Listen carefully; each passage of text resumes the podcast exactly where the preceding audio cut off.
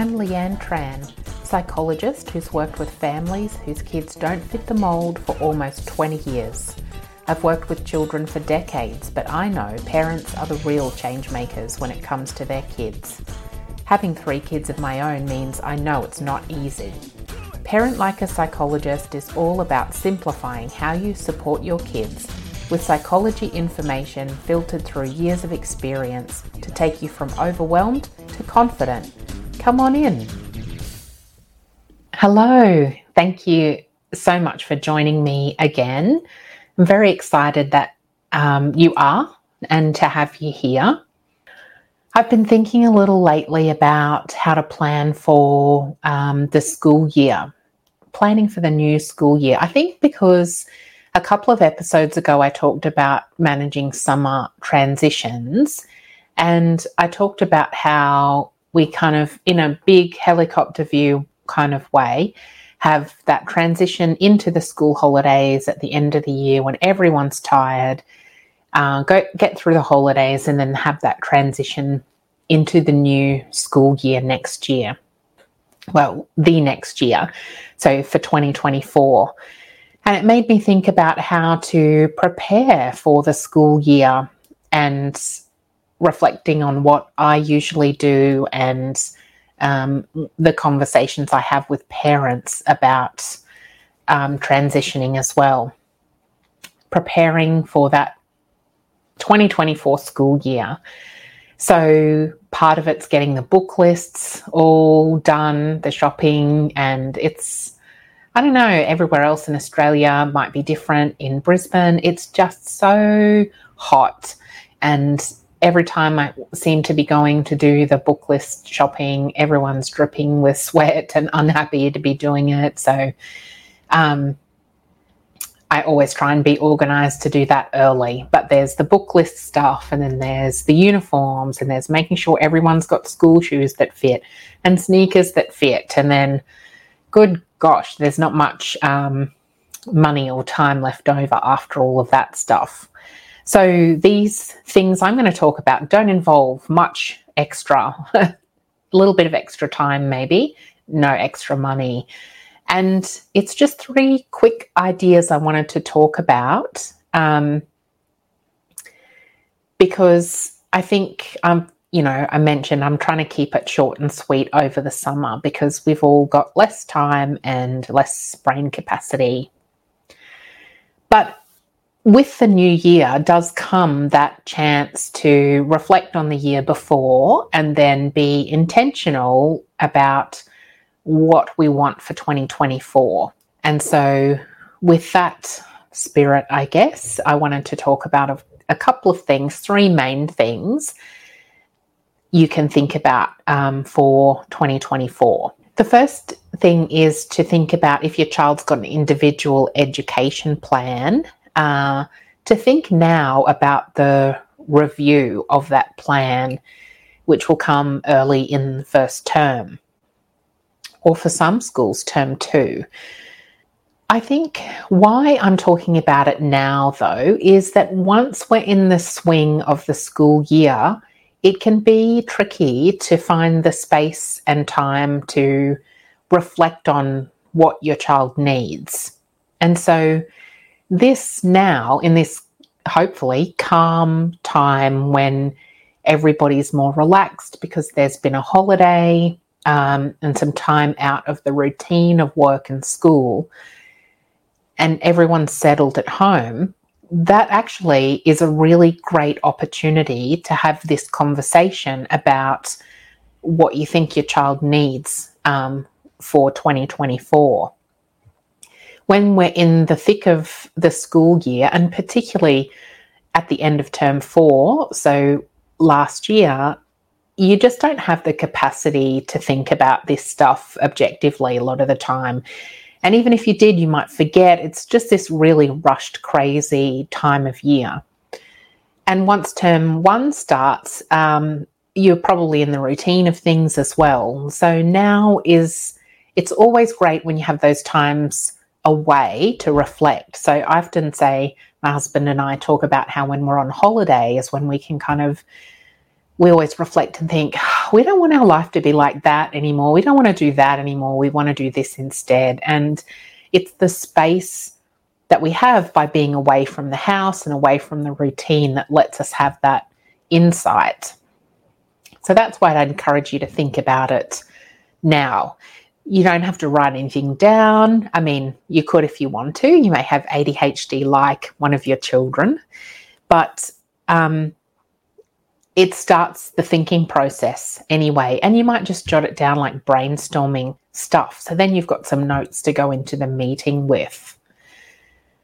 I think it's important to think about um, just how well you understand your child's individual education plan. So, thinking about what is it trying to address? What is it trying to support so that your child finds it easier to be at school and to learn? And if you don't understand it, ask questions about it because it, that's one of the important ways to make sure you and the, the school and the teachers are on the same page. So think about how well you, you think you understand what it's trying to do and what support it's trying to give your child. The next thing is to think about whether you need to clarify any of the accommodations that are in place. And when we talk about accommodations, it's really any changes to the um, school environment or curriculum that, that helps your children better access the curriculum. That's the term I use, and it basically means be able to learn. Um, because sometimes kids aren't able to learn effectively without these accommodations. So it might be things like um, if your child has a learning disorder, it might be things like the use of a reading pen or some um, iPad type, uh, sorry, talk to text technology. Uh, it could be if your child's got a range of challenges like anxiety, uh, processing speed challenges, um, ADHD, it might be extra time for tasks and uh, assessments. It might be breaks during the day. It might be simplified instructions. It might be that the curriculum itself is changed. So the expectation of how much your children learn and how much is cut out of their program to allow them to spend extra time on other more important parts. These are there are lots of options for accommodations um, that could be suitable for your kids. So think about and look at the ones that are in your child's plan and see if you need to clarify any of those or ask if there are additional supports. And I would do that based on um, whether you have, well, how you think your, your child went in response to those supports from last year. So if they handled things well, you're probably on top of it. Um, when I say you, I mean the whole team. I don't, or in general, it's not for you as a parent to to bear this burden of responsibility. Um, but if you feel like your child is still really struggling with certain areas of school, then that's an area maybe to ask whether there are some other accommodations or extra support that could be provided. I think there's a time too when in these meetings your teaching staff will ask you about the goals that you might have for this year. I think every family is different when it comes to goals, and I think uh, my personal approach to goal setting is that I think if my kids are at school and happy to be there and handling the classroom expectations, then I'm happy. But I know for a lot of families, they have um, additional goals or different goals. You and some some families are real goal setters and goal getters, and so they'll set set those goals and and put them in place each year. And some people aren't. That's totally okay as well. But in this time of space and relaxation in January, you can think about whether you do have goals for your child for next year and what kind of things they might need in their education plan to support them towards those goals. That's the first one done. Uh, thinking about reviewing the IEP or whatever they call it. I know they're different names now across um, different schools. The second thing is to think about the transition back from holidays to school. It feels like it's not time yet to be thinking about the transition back to school, but it is. Um, I, I've specifically released this episode earlier rather than later in the holidays because unfortunately it's time. The holidays seem so long at the beginning and then it just feels really quick. It seems like it comes really quickly to the point where there's not many weeks left. You've still got time, don't worry, don't freak out too much. But I think um, why it's important to think about it now is that it lets you start that gradual change. And so, if you have, like many families, including mine, let the bedtimes go, let the screen time go a little bit, um, eating habits, maybe things like that. I know over that like December, January week, it's normally every no one knows what meal it is or what like what they're having. But then if you want to get things back into the regular school time routine that works well for your family, then um, it needs to be slow and steady. Gradual changes are the easiest to, to implement. So if your kids are ending up going to bed two hours later than they usually do, try and wind it back by uh, half an hour for a couple of days and then do half an hour again and again until you're there. Uh, getting into some patterns of waking up and getting ready in the morning can be helpful, even if it's just to go for a walk. Then your kids are getting back into that habit of waking up, having breakfast, and getting dressed. And even then, maybe some scheduled meal times um, that might mimic more that school routine as well can be really helpful. And play it by ear, but all all families are different but it's time now to think about what you do want to implement because preparation is so much better than scrambling um, when it's not going well. And the other part is to maybe some kids want to reconnect with some friends now. If you've been away on holiday or just had some really nice weeks to yourself, some kids might like building that connection again, which helps then being at school to feel connected to people other than the family. So, and that's why it's good to start now thinking about it as well, because leaving it till um, the last minute means it's really hard to make those things happen. So, thinking about um, what you would like the school, what you would like the home routine to be like in the school term, and trying to plot yourself, plot your path towards getting there.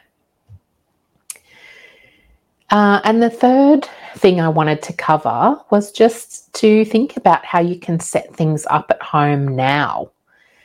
And so that might be um, spaces you need to work well in the home so that then term one runs smoothly the common one I need to reinvigorate is the homework space, or um, yeah, I mean, I know some schools don't have it. I've got high school kids, they do home learning space. And so we try and neaten it up and put together all of the, you know, brought home stationery from last year so that there are all the pens and pencils and sharpeners there try and make sure it's neat and tidy and and do a bit of a clean out of all the old junk. Um, so much junk. oh, anyway, it's making me think I should do that job now, not leave it until um, until the date this is released. But getting all of that kind of sorted early is um, helpful as well. So it might be, and if you, so these are some hot tips if your child's got ADHD, particularly. Um, autism as well comes with executive functioning challenges, so and and anxiety as well. So these these are some key strategies on how to organize the space. Trying to minimize distractions. Um, so if you can keep a, a clear, neat space, is really great. If it can be the same space each time, so there's that consistency and routine of that's where the work is done.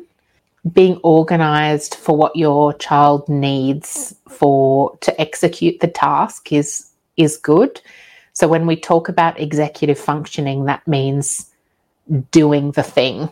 So kids know when they have executive functioning challenges, whether that's autism, ADHD, or anxiety, or just on their on their own, it means they know how to do it all. Uh, it's just that they can't do the thing, and so that means the more you set it up to help, the better. So having everything they need right there with them is good. They don't have to go off and find pens or pencils rulers, sharpeners, rubbers, because as soon as you do that, you open up to the possibility of distraction and wandering off and forgetting.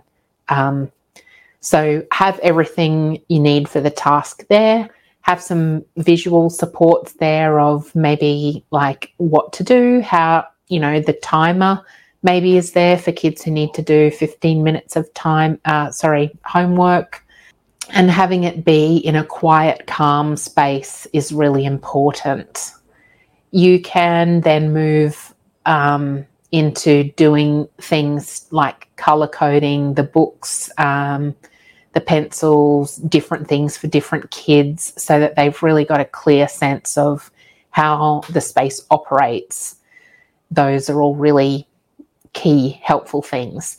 You can extend that as well, like this organizing the space and supplies can be about homework. It can also be in the pantry, like I, I, I like to do, um, so that my kids know where they go to get certain things. So there's afternoon tea stuff, means every afternoon they're not asking, what can we have? Because it's a space there. They know anything on that shelf they can have. Um, so there's fruit there and all of, you know, some other snacks can be in the fridge. So we've got space for the lunch boxes. We've got space for um, where the stuff for dinner is to be made and all of that kind of thing. Uh, because I think if you do it now while um, you've got the time and the space, it's so much more organized. And I often say that routine is communication because just by keeping things in routine, it's communicating to kids what is going to happen. I think organization is the same. It's a form of communication.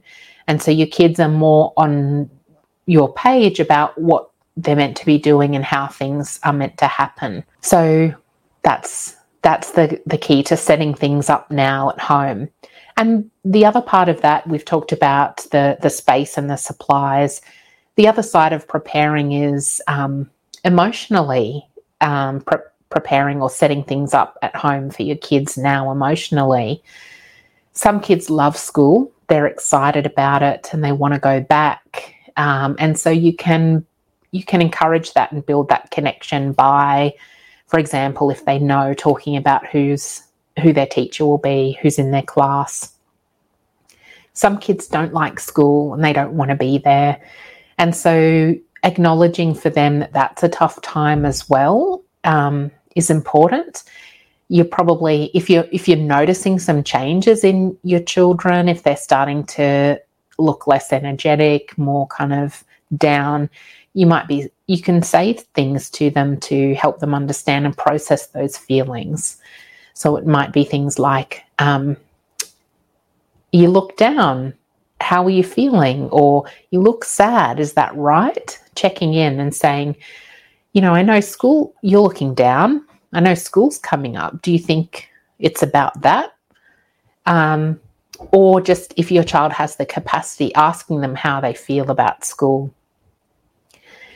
And planning in things then to um, mitigate some of that stress is important. So if you plan for um, something nice each week to do with your kids because they've made it through another week of school, something to look forward to in the school holidays. Those things are like the lights at the end of the tunnel that can um, get that can help our kids um, see it through. So, taking time to set that up as well as the physical stuff, um, moving towards the moving through that transition back to school towards the routine you'd like to have. And then thinking about what you would like your child's uh, support to look like in school through that individual education plan. So it's nice to have the chance to think about these things i know it's early but um, i really do love prevention better than firefighting when things kind of turn pear shaped. So, hopefully, this has brought some things uh, top of mind for you and that it will be helpful and prepare you for a lovely, smooth transition into school for 2024. Thanks for listening to this episode of Parent Like a Psychologist. If you found it helpful, please share on Instagram so other parents can benefit too, and tag me at Leanne Tran Psychology so that I can say a big thank you. Head over to leannetran.com.au to join the village for bite sized psychology tips straight to your inbox. I really hope this podcast has brought a new perspective and you a step closer towards a calm parent and a thriving child. Have a delightful day.